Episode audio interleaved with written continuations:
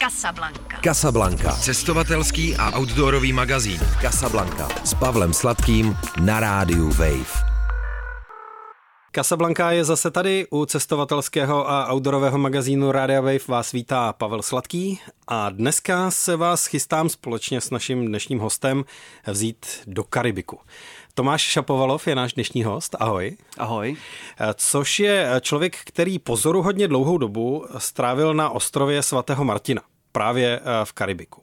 Je to ostrov, který je, jak se člověk může dočíst v jakémkoliv nějakém slovníkovém hesle, součástí závětrných ostrovů eh, v Karibiku. Tak eh, by mě zajímalo, jaké počasí si tam zažil a jak moc je svatý Martin závětrný. No, počasí je tam celý rok velice krásné, s výjimkou hurikánových sezon, které čas od času přijdou. A co se týče toho větru, tak eh, vítr tam pořád fouká od Atlantiku, takže když jste na té závětrné straně, tak je to vlastně bez větru. A závětrná strana je holandská nebo francouzská? Protože velkým specifikem eh, svatého Martina je, že to je zároveň um, jako teritorium Francie a zároveň holandská. Ostrov patří oběma státům. Jak to vlastně celé je? No, tohle je maličko složitější. Co se týče toho větru, tak tam je to 50-50, protože ta hranice mezi státy běží prakticky, bych řekl, jako horizontálně vlastně od západu k východu. Mm-hmm. A mhm. ty větry v Karibiku v 90% případů jdou právě od Atlantiku, to znamená od východu na západ. Takže to, v tomhle ten ostrov to má rozdělený spravedlivě. Co se týče samotných zemí, tam je to maličko složitější, protože francouzská část je součástí Francie. A to se vším všudy. To znamená, že tam si prostě v Evropské unii. Když to holandská část je vlastně eh, pozůstatek bývalých nízozemských Antil, ty už teď neexistují. Svým způsobem ta část spadá pod nízozemí, ale je celkově samostatná, takže tam je to trošku uh, složitější. Nejsi v Evropské unii, to znamená, že když máš český telefon a chytáš signál z věže z francouzské části, voláš domů zadarmo a když z věže na holandské části, tak voláš za 100 korun za minutu to už je docela rozdíl. to určitě. A těch rozdílů je tam daleko víc a k tomu se určitě dneska dostaneme. A tak když už jsme u tohohle tématu, tak jak vypadá ta hranice eh, na ostrově? Jak vypadá hranice Evropské unie, která je teda vysunutá takhle daleko do Karibiku? Eh, je tam cedule vedle silnice. To je všechno. Cedule pozor, eh, opouštíte uh, EU? Jediná, uh, jediná vlastně změna, která byla, tak během covidu se ty hranice hlídaly, protože obě půlky měly trošku rozdílný přístup a hlídaly se certifikáty a podobné věci. Uh, takže v tu dobu tam byla regulérně na hranicích kontrola. Jinak běžně tam žádná kontrola není. A jediný, na co si musíš dát pozor, že když přejíždíš autem z té holandské části na francouzskou, tak je dobrý položit pivo, protože na té francouzské se nesmí pít za volantem. Aha.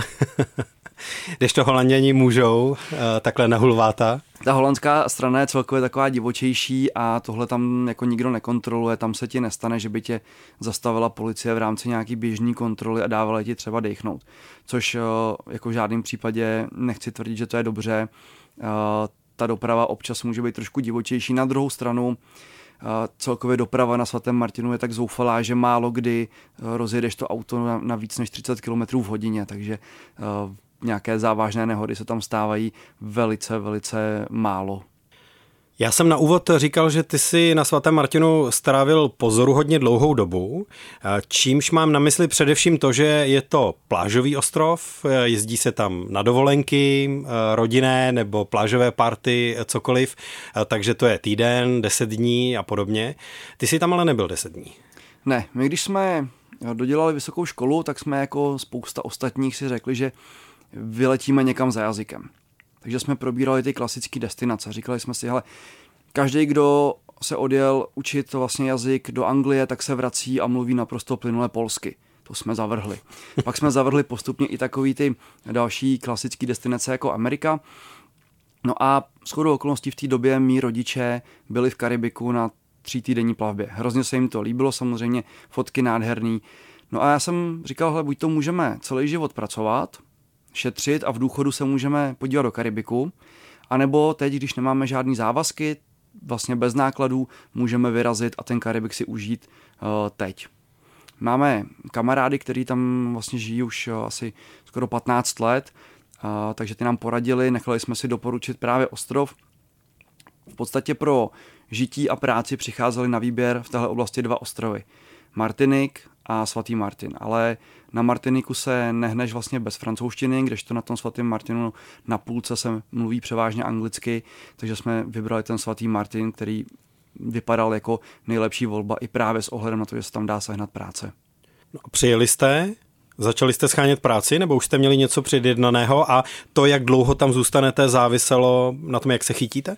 Ne, my jsme neměli dopředu nic, měli jsme uh, i úplně jinou představu, než jak to nakonec dopadlo. Uh, Svatý Martin je takový vlastně domácí přístav v Karibiku pro spoustu lodí. Vlastně uh, přes léto ty soukromé velké jachty všechny jsou tady uh, v Evropě, protože je hurikánová sezóna a potom na sezónu se přesouvají do Karibiku. A právě třeba na svatém Martinu nabírají posádky a my jsme si mysleli původně, že se nám podaří sehnat práci na nějaké z těchto lodí. Mm-hmm. Bohužel to funguje tak, že bez eh, praxe tě nevezmou a bez toho, aby tě vzali, tak nezískáš tu praxi. Takže to je takový trošku začarovaný kruh eh, se vůbec jakoby do tohohle biznisu dostat. Takže pak jsme začali schánět práci přímo na ostrově a obcházeli jsme klasické restaurace, eh, hotely, kasína a tak dále. No a kde jste se uchytili? Přítelkyně jako první práci našla vlastně italskou restauraci u kasína. A moje první eh, práce, tak já jsem se uchytil jako DJ. Já jsem tady jako, nebo DJ, takový ten vesnický pouštěč, tak eh, jsem měl eh, praxi jako mnoha letou. I tady v Praze jsem nějakou dobu potom působil jako DJ, tak jsem zkoušel tuhle tu oblast a podařilo se mi to vlastně potom celý dva roky jsem dělal DJ jako doplňkovou práci. Takže jsme se teď dostali k tomu uh, konkrétnímu času. Dva roky jste byli? Byly to dva roky, nebo lépe řečeno dvě sezóny. My jsme odletěli vlastně na podzim jednoho roku. Těsně před létem jsme se vrátili do Čech, protože během té hurikánové sezóny tam je méně práce, je tam méně lidí a chtěli jsme se podívat domů a bylo v tu dobu tady teplo. A zase po létě jsme se vrátili na dalších eh, devět měsíců. Tak a teď jsem chtěl ještě něčím... Jo, ještě než uzavřu ten první blok. Um, stýská se ti po svatém Martinu? No určitě, protože eh, je to prostě nádhera. Teplo, pláže, moře, ale my jsme tam byli vlastně v letech 2012 až 2014 a v loňském roce jsme se tam vrátili na pět týdnů v covidu, protože tady moc nebylo co a chtěli jsme si eh, trošku osvěžit ty vzpomínky a hlavně navštívit eh, naši druhou rodinu, kterou tam máme. Když jste pracovali nejdřív v italské a potom v řecké restauraci, tak um, znamená to, že jste přišli nebo nepřišli do kontaktu s místní kuchyní? No tak ta hlavní část naší práce byla potom ta řecká restaurace, kde jsme našli i vlastně kompletní novou rodinu, majitelka byla taková naše náhradní máma Aha. a o všechny se tam o nás jako skvěle starala. A ona byla řekyně? A ona, řekyně vyrůstající v Americe, aby to vlastně bylo takový zajímavý. Kolegové naši byli uh, Ital, Francouz, uh, Němka a Angličanka, takže to jako byla jako mezinárodní skvadra. Mm-hmm. A co se týče té samotné kuchyně, tak uh, samozřejmě v řecké restauraci se dělalo řecké jídlo. Každopádně bylo trošku doplněné eh, nějakými místními surovinami, ale pro to eh, klasický, klasický karibský jídlo eh, jsou tam místa, kam se člověk musí specificky vydat. Jsou oblasti, třeba oblast Granca, což je taková nádherná pláž na té francouzské straně ostrova, tak tam je přímo vlastně místo, kde je pět nebo šest těch klasických karibských restaurací vedle sebe.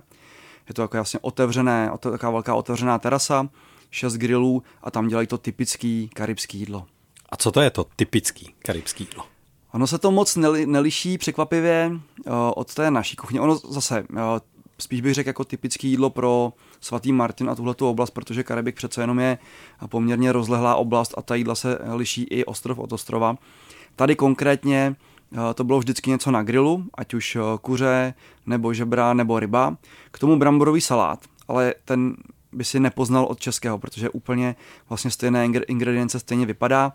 Rýže s nějakou uh, luštěninou, smažené banány, ty zelené plantáty a zelenina. To je takové vlastně jako typické karibské jídlo. No ale v tom bramborovém salátu není majoneza, nebo jo? Je, je? určitě. Fakt jo, v těch mm-hmm. karibských teplotních podmínkách jede majonéza? Uh, my se tady vždycky přijde léto a nedávejte si jako majo, saláty s majonézou, je to nebezpečný a tam prostě na té pláži ta sklenička s tou majonézou stojí několik dní na tom přímém sluníčku a žádný, uh, žádný jako katastrofy se tam nedějou. No tak ta majonéza je sam o sobě vlastně jako z 95% konzervant ten olej, takže ono se to trošku tady s tou bezpečností přehání.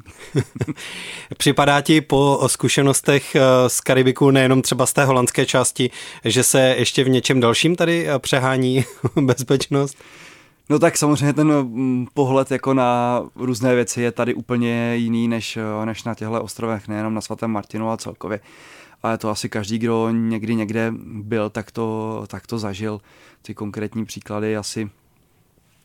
Vlastně svatý Martin má jeden krásný příklad – kdo o tomhle ostrově někdy slyšel, tak asi tuší, že vlastně asi největší lákadlo turistický je místní letiště.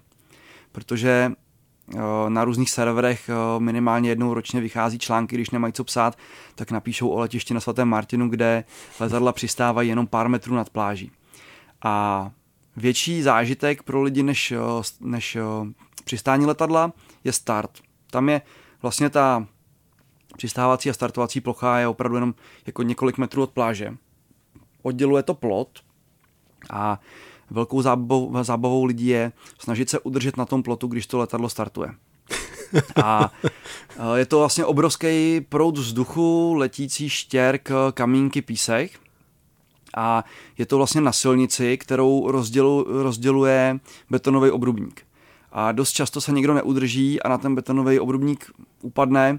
Už tam bylo několik velice jako závažných případů. Stát se tohle tady někde v Evropě, tak už to je zakázaný, oplocený, zrušený a tam prostě to pořád, pořád funguje. Když eh, se člověk podívá na nějaké fotky z téhle pláže, tak to skutečně vypadá, že to letadlo startuje nebo případně přistává tak, že když někdo hodně vyskočí, tak si sáhne na podvozek toho auta, toho no, letadla. Eh, je to tak, já si teda myslím, když se koukám na ty starší videa, že piloti dostali příkaz přistávat trošku výš, protože opravdu jsou na YouTube k najít videa, kde eh, to letadlo kolama prakticky škrtá o ten plot.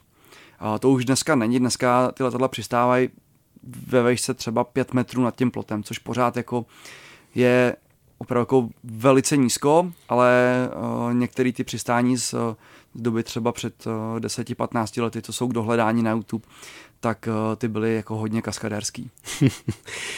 Předpokládám, že ty, když jsi přiletal na ostrov, tak si o tomhle fenoménu už věděl. To znamená, že sám jako pasažér toho letadla eh, si zvědavě sledoval, jak to přistávání bude probíhat. Hmm. To je první zklamání, který člověk zažije vlastně po přiletu na ostrov, protože z toho letadla ty nevidíš dolů přímo, ty vidíš vlastně do strany a to se nějak moc jako nelíší. Tam je jediný, že jsi trošku jakoby napjatý, protože eh, ty vidíš vlevo poloostrov takový malý, ale pod sebou vidíš, že je pořád moře. A to letadlo klesá, klesá a pořád je tam jenom moře a mm-hmm. přemýšlíš, jestli se jako zjeví uh, ta pevnina a vlastně až když si nějakých třeba 15 metrů nad, uh, nad zemí, tak se teprve objeví ta pláž a pak to letadlo přistane a vlastně se jakoby nic, nic nestane. Ten zážitek je pro ty lidi, kteří jsou dole pod tím letadlem. Takže se na tu pláž okamžitě vypravil potom nějaký nasledující den, nebo jak no, to bylo? určitě, tak samozřejmě, když eh, se dostaneš na takovéhle místo, tak eh, ty první dny jdeš trošku objevovat, než začneš hledat tu práci a tak, tak, to, tak minimálně první dva dny věnuješ tomu se zorientovat, trošku užít si to. Samozřejmě hned vyrazíš na pláž, dá, dát si ten koktejl a užít si jako tu dovolenku ty dva dny a potom teprve začneš uh, se starat o to, aby si přežil. No záleží na tom, s jakým rozpočtem přilítáš. Když máš jenom pár dolarů v kapse, tak možná rovnou hledáš tu práci, ne? No, s tím, že na pláž se dostaneš pak. Asi, asi jo. Každopádně my jsme eh, neměli o moc víc než pár dolarů, takže jsme tomu věnovali ten, ty první dva dny a potom jsme intenzivně začali už eh, se starat o to, aby jsme se zaopatřili. No a když jste na tu slavnou pláž eh, přišli, tak ze spora už to byl ten odpovídající zážitek. Já předpokládám, že tam je několik letů denně určitě. Jo, to, to, to, tam je několik desítek letů denně. Hmm.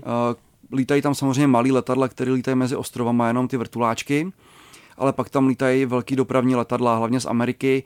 A my, když jsme tam byli, tak ještě tam lítalo KLM s Boeingem 747.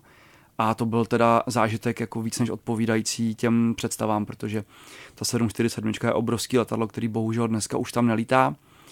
ale tu, tuhle tu masu, když máte nad sebou, tak to působí ještě impozantnější než ty menší letadla. Pak tam samozřejmě lítá několik uh, plácnů, třeba kolem dvacítky větších letadel denně, Airbusy 320, 330. Ne, já jsem, já nejsem jako úplně letecký nadšenec, ale uh, tyhle, ty, tyhle ty středně velký až větší stroje tam pořád lítají. Tohle je taková jako ikonická zážitková pláž ze svatého Martina, ale těch pláží je tam několik desítek po del břehu těch, toho ostrova. To znamená, že to patrně nebude ta nejlepší. No určitě ne. Těch pláží na svatém Martinu je zhruba stovka. Stovka? A uh-huh. ty pláže jsou některé jsou větší, komerční a některé jsou menší vyloženě. Když tam člověk přijde, tak tam bude úplně sám. Eh, velkým zdrojem turistů na svatém Martinu jsou výletní lodě. Takový ty, my tomu říkáme kravíny, eh, kde prostě přijede až 6 tisíc turistů na té jedné lodi. Udělá hodně velký bordel. My jsme, ten ostrov má 60 tisíc obyvatel a my jsme zažili den, kdy přijelo 10 těch lodí a vystoupilo z nich 30 tisíc lidí. To znamená vlastně jako o 50% se zvýšil počet lidí na ostrově. Eh, jakmile ty lidi vystoupí, tak se dělí na tři skupiny. To přístav těch lodí je ve Philipsburgu, což je hlavní město té holandské části a zhruba použiju třetiny, ale je to tak jako zhruba. Třetina těch lidí zůstane v tom Philipsburgu, kde projdou místní uličky, kde převážně indičtí majitelé obchodů nabízí levné diamanty, levné zlato, levnou elektroniku. Eh, třetina odjede právě na tu pláž Maho, pozorovat ty letadla, a třetina odjede na pláž, která se jmenuje Orient Beach, na Orient Bay, a to je taková ta, já tomu říkám bibione, prostě eh, stovky až tisíce lehátek, všechny ty vodní sporty, skutry a podobně. To, za čím by člověk do Karibiku asi úplně nejel. To jsou ty komerční místa. To si v podstatě teda vyjmenoval eh, seznam míst, která si kdo z posluchačů rovnou škrtne eh, ze seznamu. OK, tak tam ne, tam ne a tam tak, taky ne. Jako vždycky je potřeba se tam podívat, aby to člověk pak mohl jako ocenit, když si pak najde nějakou svoji plážičku, kde bude úplně mm-hmm. sám, protože těch pláží je tam eh, spoustu. Ono tam funguje strašně moc rozdělení týdne. Místní od pondělí do soboty na pláže nechodí místní chodí v neděli. Neděle je prostě den s rodinou a to všechny ty pláže, i ty, které jsou vzdálený, které jsou osamocený, tak jsou plný lidí, protože místní rodiny prostě tráví neděle na pláži. Vemou auta, uh, grily, čím jako větší karavál, tím větší zábava, takže uh, velký repráky a všechno. A ne- neděle prostě na všech těch plážích žijou. Ale od pondělí do soboty uh, jsou i obrovské pláže, třeba Simpson Beach, na kterými jsme vlastně žili, tak to je obrovská pláž, uh, která má asi tři kilometry, jestli se nepletu. A je, to by se stane během pra, toho pracovního dne, jakoby, že tam vůbec nikoho nepotkáš, nebo jsou to jako jednotky lidí. Tak ona je spousta krásných pláží, které jsou vlastně velmi zalidněné během dne, ale když člověk vyrazí dostatečně brzo dopoledne, to nemusí být ani buchví jak ráno, eh, tak eh, si užije tu nádheru sám a potom se klidně může stáhnout a řešit něco úplně jiného a ten prostor hmm. nějak jako vizuálně nebo prožitkově obsáhnout. Že? Je to, je to přesně tak, jako aby člověk projel všechny ty pláže a trošku si je užil, tak by potřeboval opravdu jako dlouhou dovolenou, to se během dovolený jedný nedá. On ten svatý Martin je pro určitou skupinu Američanů něco jako pro nás tady třeba chatová osada na Sázavě. Oni tam lítají pravidelně, několikrát ročně, je to obrovská skupina několika tisíc lidí, který vzájemně se spolu znají, mají facebookovou skupinu a i tyhle ty lidi, kteří tam lítají třeba už 30 let, tak eh, vždycky v těch diskuzích dostanou tip na něco, kde ještě nebyli nebo co ještě nezažili. Většinou ty eh, nejzapadlejší, nejklidnější pláže jsou eh, ty, kam se prostě nedá dostat autem, nebo nejsou eh, od auta vzdálené 100, 200, 500 metrů. Jsou to pláže, kam je potřeba jít, kde se nedá už nic koupit, to znamená všechno sebou. Nějaká ta vstupní námaha je ta bariéra, která prostě odstaví ten větší počet lidí od návštěvy, nebo případně nějaký složitější přístup, když je to někde mezi skalami nebo něco podobného. Tak jak je to s dostupností těch eh, pláží eh, na svatém Martinu? Je, to, je tam hodně těchto z těch pláží, které jsou, řekněme, víc než 15 minut od eh, nějakého parkoviště? To ne. Jsou tam pláže, které jsou dostupné jenom pěšky, ale vzhledem i k tomu charakteru ostrova, vlastně, který je malý, kolem dokola má asi 30 kilometrů a kolem dokola vede silnice. A ty pláže jsou samozřejmě na krajích, takže jo. nikdy to není od té silnice ta pláž dál, než možná maximálně třeba těch 15 minut. Jsou tam jako několik jednotek vyloženě takových těch skrytých pokladů, kde musíš jít mm, trošku dál, ale všechny ty známý a navštěvované pláže jsou vlastně dostupný autem, anebo, nebo se tam bavíme třeba o pěti minutách chůze. Mě by teď eh, zajímalo, jak je to s vyhlášeností eh, tamnější gastronomie nebo hlavně pití, protože Karibik to jsou rumy. Je to něco, co se na tom ostrově běžně, pravidelně, často pije, anebo je to spíš exportní artikl do jiných částí světa? No tak Karibik a rum, to je jasná rovnice. To prostě Karibik k rumu patří stejně jako rum patří ke Karibiku. Eh, všude eh, dostanete nápoje z, z rumu, nejoblíbenější koktejl je takzvaný rum punch, což vlastně dřív to vzniklo původně jako rum s čajem, dneska je rum punch všechno, v čem je rum. Eh, dneska to míchá hlavně s džusama.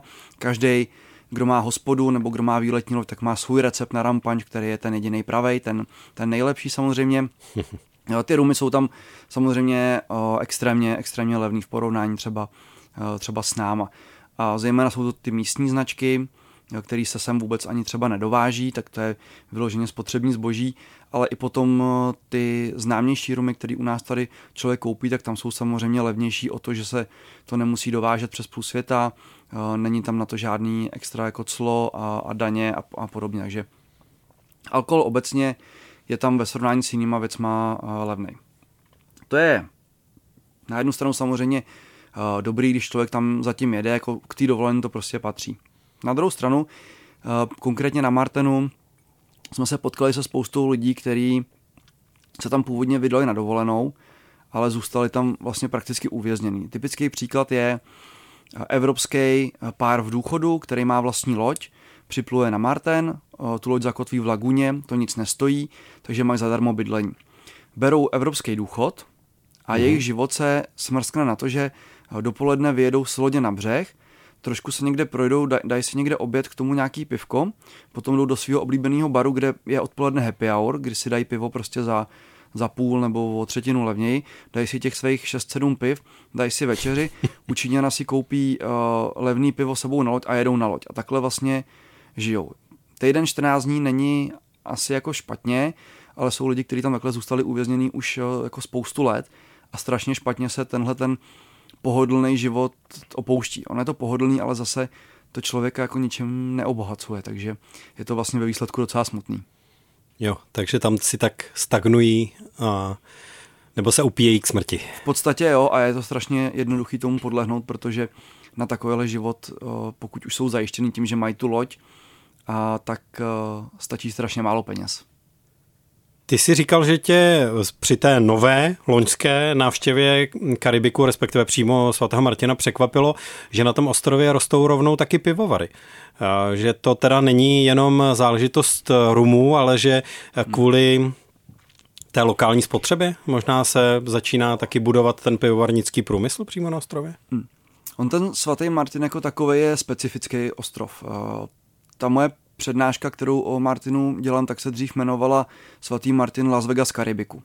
Uh-huh. Kdo si představí Karibský ostrov eh, podle toho, že viděl někde Robinsona nebo něco jako podobného, jako prostě divoký eh, ostrov s tropickým pralesem, tak pro svatý Martin tohle to neplatí. Eh, svatý Martin je hodně civilizovaný, je tam málo divoké přírody a jedou tam všechny vlastně výdobytky moderní doby. Je to vysokoobrátkový turistický místo. To znamená, že těch turistů se tam eh, za rok protočí neskutečné množství. A samozřejmě šikovní podnikatelé přišli na to, že proč by prodávali eh, dovezený pivo, když můžou vlastně si vyrábět vlastní a pro toho, pro toho návštěvníka je to ještě větší zážitek samozřejmě dát si něco místního z místní produkce, než si kupovat eh, něco, co si koupí eh, všude jinde, nebo třeba i doma, doma v Americe, kam se některé ty piva, třeba konkrétně z Karibiku, taky vyváží. Eh, takže ten obecně vůbec jakoby ten uh, turistický biznis se hodně uh, rozrůstá a je hodně intenzivní a najdete tam vlastně všechny druhy služeb, který najdete v, v moderním světě. Ty jsi člověk, který si dává záležet na gastronomii, tak by mě zajímalo, jestli třeba nějakou tu palírnu by tě zajímalo navštívit, jestli se byl někde podívat už jenom kvůli tomu charakteru toho provozu, jestli to patří k tomu zážitku. Hmm. Určitě by mě to zajímalo. Se svatým Martinem jsou v současné době spojený tři značky rumu, kdy vlastně jednu jsme navštívili, to je taková jako provozovna obchod, nepodíváš se jako do výroby přímo. Druhou jsme našli, ale nebylo možné ji navštívit. A u té třetí si nejsme jistý, kde je, protože to je takový rum, vlastně, který se prezentuje jako San Martin a San Bart a vlastně nevíme, na kterým tom ostrově je fyzicky ta palírna, to se nám zjistit nepovedlo. Říkal jsi, že ten ostrov je že ten ostrov není určený úplně pro ty, kteří by se chtěli podívat na divokou přírodu Karibiku nebo nějakou džungli a něco podobného. Je to taky základna pro to pokračovat někam dál? Nějakým kratším letem nebo cestou lodí se přesunout eh, někam jinam a tohle vidět? Eh, dá se samozřejmě, ale není to úplně ideální pro tohleto konkrétní slouží spíš Martinik protože hmm. Martinik je vlastně jižněji a tyhle ty potom přírodně hezčí ostrovy se nachází víc na jihu. Tam potom jsou Grenadíny, Svatá Lucie a podobně. A proto slouží Martinik. I na Martinik vlastně jsou levnější lety často, protože eh, to je francouzský department a eh, tam se lítá velice často pod 10 000 korun za zpáteční letenku. Na Marten jsou ty nejlevnější akce Eh, za 13 a běžná cena třeba 15 až 17 tisíc, takže eh, na ten Martinik se dá dostat za polovic. A tam jsou základny i třeba eh, českých majitelů lodí, který tam právě už, jak jsou třeba ty naši kamarádi, jsou 15 let, mají tam svoji loď a specializují se na to, že vozí český posádky právě na tyhle ty jižní ostrovy. A je to neuvěřitelný zážitek, protože oni za těch 15 let na těch ostrovech znají všechna ta místa, ví kam přesně ty lidi vzít, kde zažít tu autentičnost a kde si to prostě užijou úplně maximálně. Což člověk, který tam jen tak jako přiletí, tak eh, spíš spadne do nějaký turistický pasti, která je na první pohled viditelná, přitažlivá, než aby eh, se setkal třeba s místním domorodcem, který ho dvě hodiny povede nahoru do hor, kde mu ukáže svoje maličký políčko marihuány, který běžně neukazuje. Když jsi zmínil tu určitou jako divokost života, hlavně v té holandské části, tu hudbu a další věci, znamená to, že třeba reggae eh, ten ostrov ovládá, nebo eh, je to spíš jako eh, disco, hudba, jiný typ? Co si hrál ty jako DJ a co ten ostrov, co je typický sound pro svatý hmm. Martin? Já jako DJ první rok jsem hrál takovou taneční muziku, v podstatě jakoby průřez. A druhý rok jsem hrál Deep House na pláži, to byly takový lanžový nedělní sedánky od dvou do šesti odpoledne. A co se týče obecně hudby, tak reggae, reggae na svatém Martinu moc nejde. To je spíš záležitost mm-hmm. potom Kuby a jiných ostrovů. Tady jede moderní hudba, jsou tam různý vlastně jakoby hudební kluby. Potom jede ta lokální hudba je to spíš, a já teď se nemůžu vybavit, jak se jmenuje ten, ten hudební styl. A je jako salsa, bačáta a, a tohle to jsou, to jsou věci zase dost často zaměřené na turisty, jakože jste tady v Karibiku, tak máme tady prostě salsa večer, kde se hrajou ty, ty rytmy, který má člověk s tím Karibikem spojený. Ale druhý večer tam je zase jako v podstatě roková kapela nebo, nebo vyloženě disco. Mm-hmm a místní, místní jedou spíš na té klasické, jestli můžeme říct, černé hudbě, což mimochodem tam jsem jako přišel na to, že jako, jako rychle, jo, že ať se snažíme vyhnout nějakému rasismu, tak bílí lidi by nikdy neměli tancovat na černou hudbu jako, jako, jako černí lidi. To prostě vždycky vypadá strašně špatně a směšně. Jakože když se o to pokusíš, tak ti to někdo z místních vytkne? Ne, tak oni jsou zvyklí na turisty, ale, ale prostě vypadá to, vypadá to směšně. Prostě to je věc, do kterých my bychom se místním míchat neměli. Uh-huh, okay. Ale samozřejmě ve spojení s tím, s tím rumem eh, se tomu spousta lidí jako nevyhne. s tou znalostí uh, svatého Martina a uh, Karibiku, kterou máš, uh, kam by ses třeba rád vydal dál v Karibiku? Co by si chtěl dalšího vidět? Určitě na jich. My jsme podnikli takovou třítýdenní cestu na Malý plachetnici, kdy jsme se přes ostrovy jako Sába, San Nevis, kolem Guadalupu dostali vlastně až na Dominiku. Ostrov Dominika, neplec s Dominikánskou republikou. Ano, ano, to jsou dvě a, odlišné ano, věci. Přesně tak. A čím jsme vlastně se dostávali víc na jich, tak uh, ta příroda byla divočejší a bylo to autentičtější. Já mám možnost aspoň zprostředkovaně třeba od rodičů zase znát ještě tu jižnější část. Uh, oni vlastně před uh, měsícem nebo dvěma tam zase tu cestu zopakovali a tam dole na jihu ty ostrovy jsou pořád ještě divoký. Ještě pořád jsou tam uh, ty místa, které nejsou zničený tím masovým komerčním turismem a pokud by někdo chtěl zažít tenhle ten autentický Karibik, tak opravdu doporučuji od toho Martiniku na jih ty ostrovy. Ten vysokoobrátkový turismus se na svatém Martinu podepisuje i na tom, co vidíš pod hladinou? Potápěl ses?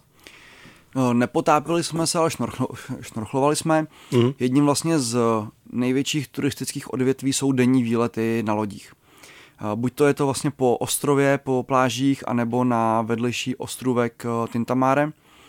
A během toho jsou i zastávky vlastně na šnorchlování. Není to takový jako bohatý podmorský svět, jako je třeba v Egyptě nebo v Austrálii, ale pořád se tam eh, dá vidět spousta ryb, jsou tam želvy, když jsme tam byli na jaře, tak uh, se tam objevilo, uh, teď já nevím, hej, u žraloku je to hejno, u žraloku je to... Asi u, u delfínu je to stádo, tam jsem si jistý, to vždycky jako šoku lidi říkám stádo delfínů, něco, ne, ale u žralok asi teda hejno, tak tam bylo hejno asi deseti žraloků kladivounů, přímo jako u pláže se objevily, tak to bylo uh, jako velký zážitek. Uh, jsou tam rejnoci a hodně v té lagůně zejména jsou barakudy, eh, kterým dorůstají třeba až metru a půl a to už je takový zážitek, ty, jestli kdo zná barakudy, tak to jsou hodně zubatý ryby a může to člověka trochu zaskočit, když na něj potom z půl metru zírá takhle velká ryba. A jsou docela dobré i na talíři potom, ne? Barakudy. No, my jsme barakudu zkoušeli si jednou, když to, když to, když ji někdo připraví za tebe, tak je to, je to dobrý. Oni mají Uh, oni nejsou úplně jednoduchý na přípravu, nejsou to takový ty klasické mořské ryby bez kostí, takže je to... Je, je to, to práce. Je to práce, takže radši v restauraci. A co jsi měl teda nejradši k jídlu? Jo, nejradši samozřejmě ryby. A mě nejvíc uh, vlastně mahy mahy do ráda, tak uh, když tam, tam se vlastně často objevovaly chycený čerství a to je jedna z mých nejoblíbenějších ryb, takže samozřejmě ryby. Co byla ta největší změna nebo posun ve tvém vnímání ostrova, když se tam vrátil teď v průběhu covidu po několika letech a zažil to v tom trochu specifickém režimu, ale zároveň po několika letech? No asi největší překvapení bylo, že se tam vlastně nic nezměnilo za těch 8 let. Aha. A my jsme se tam vrátili a vlastně v podstatě druhý den už jsme byli, jako kdyby jsme ten ostrov neopustili. Samozřejmě se trošičku proměnili lidi, když jsme tam byli my 2012, 2013, 2014, tak tam byla obrovská československá komunita. Ta se teď mm, trochu rozpadla a místo nás jsou tam Srbové, ale mm. je mhm. to tak, že vlastně nás nahradili nejenom jakoby v těch místech, ale i v těch pracech. To znamená v těch restauracích, kde jsme pracovali my, Češi a Slováci, teď pracují ty Srbové, ale jinak se vlastně nezměnilo vůbec nic. Člověk okamžitě během pár dní naskočí do toho ostrovního rytmu, který je prostě pomalej a je strašně jednoduchý si na, na to zvyknout a při úniku z té hektické Evropy je to, je to obrovský rozdíl, ale překvapilo mě, jak rychle jsme se vlastně vrátili zpátky, protože i spousta těch lidí, se kterými jsme tam žili, tak pořád tam jsou. Jsou tam stejné restaurace, jsou tam stejné podniky, všechno je vlastně stejný. Vaše řecká majitelka pořád vedla ten řecký podnik? Ne, naše řecká majitelka tam pořád je, ale tu restauraci už, uh, už nemají. Tu vlastně opouštěli po tom, co my jsme opustili ostrov, tak tam končil pronájem a uh, stal se z toho jiný podnik. Výrazně horší samozřejmě, než jsme měli my. ale navštívili jste ji? Jo, nenavštívili. Nemyslím ne ten podnik, jo, takhle, ale... Jo, maj, majitelku, sam, majitelku. samozřejmě my jsme u nich i jo, vlastně přespali uh, asi jako dvě noci, uh, aby jsme obnovili to pouto, který tam bylo, protože ona pro nás opravdu byla jako náhradní máma, o všechny se o nás starala, takže to jsme samozřejmě, my jsme s nimi prožili vlastně tě, těch pár týdnů, tak jsme se jako pravidelně setkávali. Když chceš něco přivést z Česka, jako dárek, takhle někomu, koho znáš hmm. na St. Martinu, tak co to je?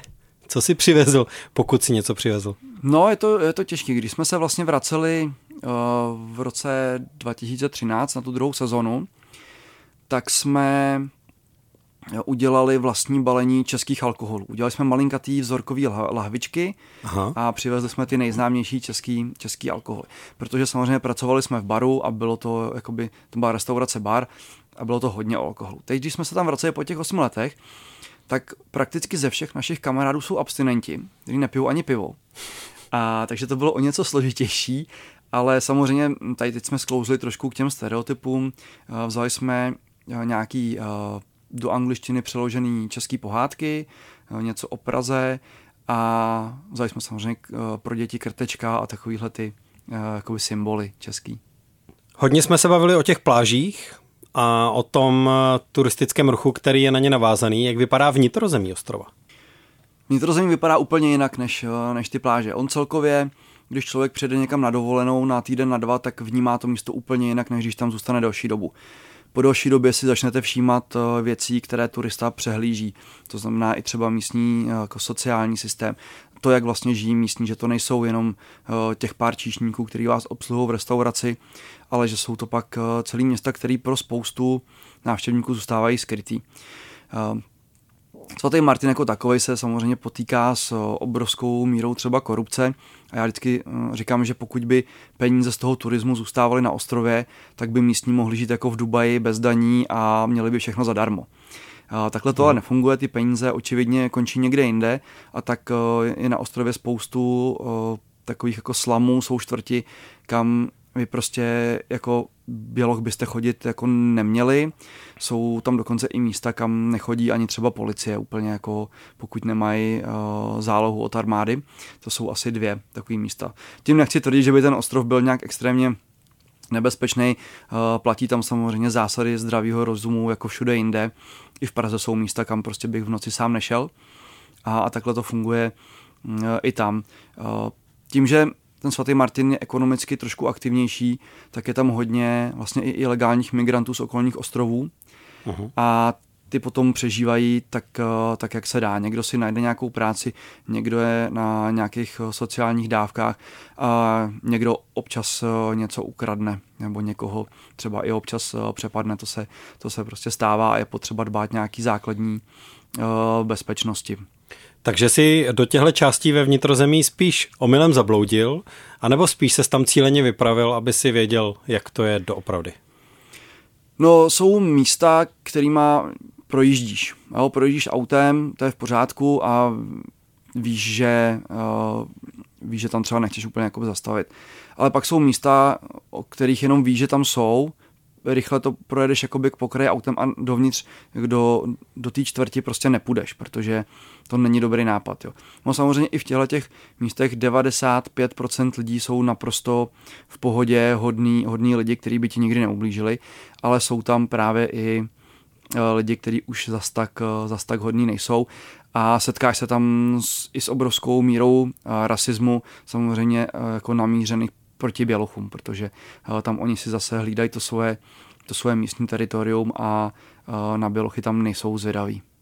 Ty jsi pracoval teda hlavně na pevnině, v restauraci, eh, ale právě proto, že ten eh, výletní biznis eh, a výletní lodě jako jsou velkou součástí toho, co se tam v průběhu turistické sezony děje, tak um, účastnil se z toho nějak, vyrážel si někam uh, na lodích, ať už teda jako ve svém volném čase, nebo v součástí práce, že by to bylo? No ve volném čase jsme občas jezdili s kamarádem, který právě vlastní jednu z těch společností, uh, má uh, krásnou, krásnou loď, tak jsme jezdili dost často s ním na ty, na ty výlety jako hosti. Přítelkyně zkoušela i mm, sehnat práci na jedné tyhle výletní, ty denní lodi, ale nedělalo jí to úplně dobře, ty, ty vlny, takže nakonec to nedopadlo. ale co jsme si určitě nenechali ujít, tak jak jsem uh, už říkal, tak San Martin je místo, kde se sjíždějí ty uh, obrovské soukromé jachty. A to je vlastně jedno z mála míst na světě, kde můžete těchto lodí pozorovat jako desítky a jsou tam, jako během té sezóny se tam objeví všechny významné soukromí jachty. Takže viděli jsme třeba eh, loď Venus, což je loď, kterou si sám navrhnul Steve Jobs. Už se bohužel jako nedožili jeho spuštění na vodu. Uh, Roman Abramovič a jeho Eclipse jsou tam vlastně pravidelně. A velkým zážitkem je to, že do laguny se výjíždí přes mosty. A tam jsou takový ty holandský uh, mosty, které se zvedají, že vlastně se zvedne silnice pro to, aby mohla proplout loď. A na té holandské straně je velký most, kterým proplou i opravdu velký lodě. Hned vedle toho je bar, kde je terasa a lidi se dívají na to, jestli to ty lodě zvládnou. A čas od času to nějaká ta loď eh, nezvládne, trošku se odře. A předloni tam jedna loď dokonce eh, sejmula mm, ten můstek, ve kterém sedí ten, ta obsluha toho, toho mostu. Naštěstí ten pán stihnul na poslední chvíli vyskočit, takže se mu nic nestalo, ale jsou tam jako i takovéhle uh, zážitky a každý, kdo má rád lodě, tak uh, to je prostě místo, kam se chce podívat, protože tam se opravdu najde ta sbírka těch nejlepších a největších na světě. Ono se taky o svatém Martinu říká, že eh, je to místo, kde má nějaký majetek, ať už teda jako pozemek nebo loď, spousta třeba hollywoodských hvězd. Je to tak když jedete na ten výlet lodí s někým, kdo to trošku zná, tak je tam speciálně jedna oblast, kde jsou ty soukromí velký vily a ukazuje vám, že tohle je třeba barák, který patří Oprah a tak. A takže opravdu jako ty, ty, ty sídla velký tam jsou a uh, různí i hollywoodští herci, režiséři, tak tam mají uh, svoje domy. Dnešní Casablanca byla svatomartinská, ale nebyla to Husa, byl to karibský ostrov, který nám představil Tomáš Šapovalov. Díky moc. Já děkuji moc krát za pozvání. Měj se dobře, ahoj. Ahoj.